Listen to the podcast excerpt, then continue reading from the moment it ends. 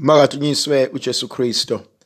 Namhlanje ithandwa zami ngifisa sibuke izenzo zabapostoli isahluko sesithupha ivesi yesishaka lombili kuze kube ivesi ichapter sahluko sesikhombisa eyivesi yamashumi amahlanu nesishaka lolunye.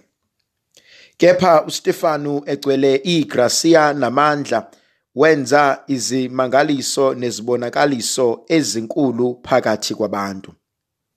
Kwase kusuka abanye besinagoge bavuka baphikisana kanye naye.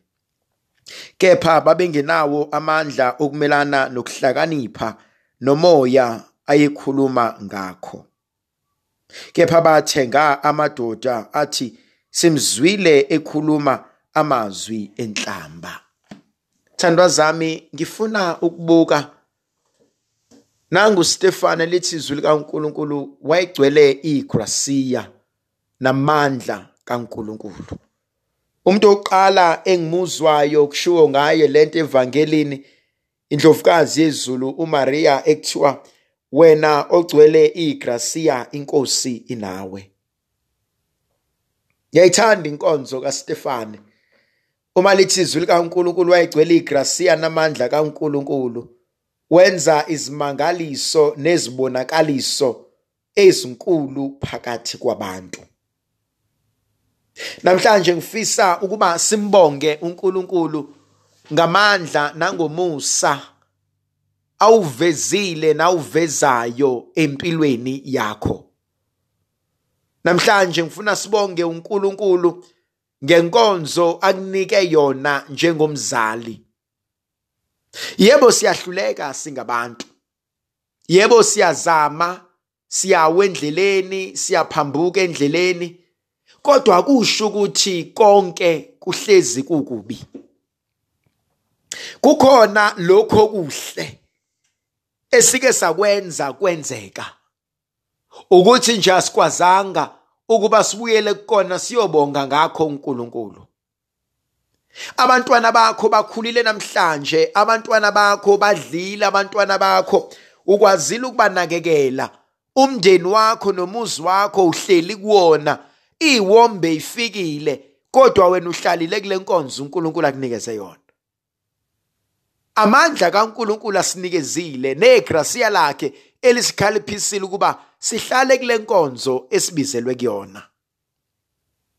Kuyavuka kumina okokuqala ukuba asike simbongeni uNkulunkulu sithi inkosi okwamanje ngicela ukubonga okwenzayo empilweni yami okwenzayo ngempilo yami. Ngiyakubonga Nkosi ngoba akona amandla ami akona ukwazi kwami akona ukuhlakanipha kwami kodwa kungumusa kuligracia elivela kuwena. Ibalekile lenkonzo ezithandwa zami uqonda ukuthi esikwenzayo okuhle phakathi kwabantu ayikho into edinga ukuba ngibuyisele udumo kumina kodwa udumo lonke oluphelele lungolukasomandla. Mina bengimele ngibuyele kuyena ngithi inkosi ukube wena bewungekho ngaba kwenzekanga lokho uyazi khona igameke izokwenzeka empilweni zethu. The only thing ekumele siyenze ukubuka phezulu sithi le ndoda ephezulu eyenza umsebenzi. Asho njalo obhala incwadi atsho kumina athi mkhulu kunosezweni. Le nkonzo ibalekile kumina ngoba kwesinye isikhathi sibuye siwabukele phansi amandla nezimangaliso zikaNkuluNkulu ezimpilweni zethu. Sikhohlwe ukuthi kahle kahle uyedwa umuntu ovusa umsebenzi kahle kahle uyedwa umuntu olungisa izinto kahle kahle uyedwa umuntu ophelelisa izinto igama lakhe inkosi uJesu. Ngibuka uStefane eholwa ngumoya ocwebileyo lokhu kubalekile kumina ithandwa zami ngoba baningi abantu abasaba ukwenza umsebenzi kaNkuluNkulu ngoba basaba benqena ukukhuluma kwabantu. Abantu bohlezi bekhuluma. Abantu bokhuluma wenze kahle abantu bokhuluma ungenzanga kahle. Abantu bokhuluma usephutheni abantu bokhuluma usimamile waphumelela. Empilweni kumele sifike esigabeni la sithi khona Nkosi ngiphe ulwazi negrasiya lokudlula kubantu nokwenza lokhu okubekile enhlizweni yami. Baningi abantu uNkulunkulu abeke izimangalisi enhlizweni zabo. Baningi abantu uNkulunkulu atshala imbewu afisa ukuba isimame ikhule yande emhlabeni wonke. Kodwa inkinga sisaba ukuthi abantu esihlala nabo ave be negative. Yazi ithandwa zami empilweni ngifundile ukuthi abantu abanegative abahlezi begceka bebukela phansi abanye abantu. Awusoze waphikisana nabo. Ngoba noma ngathiwa yini enhle oyenzile abasoze bayivuma. Ngoba ayenziwanga ibona ngoba ayitholanga iapproval yabo. Bona bazitshela ukuthi konke kuba kuhle uma kuvele kubona. And so ngimbona uNkulunkulu esilethela inkonzo ejulileyo yokuthi akuvumele igrasiya lami lisebenze empilweni yakho.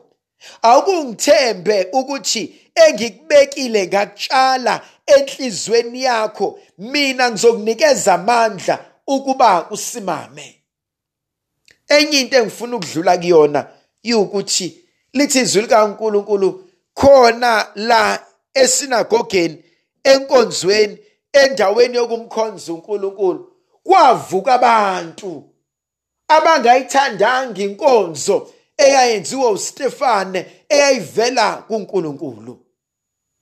Ngiyayisaba ke le ngoba kwesinye isikhathi sizovuka sivukele umsebenzi kanti asavukela umsebenzi sesivukela uNkulunkulu uqobo lwakhe.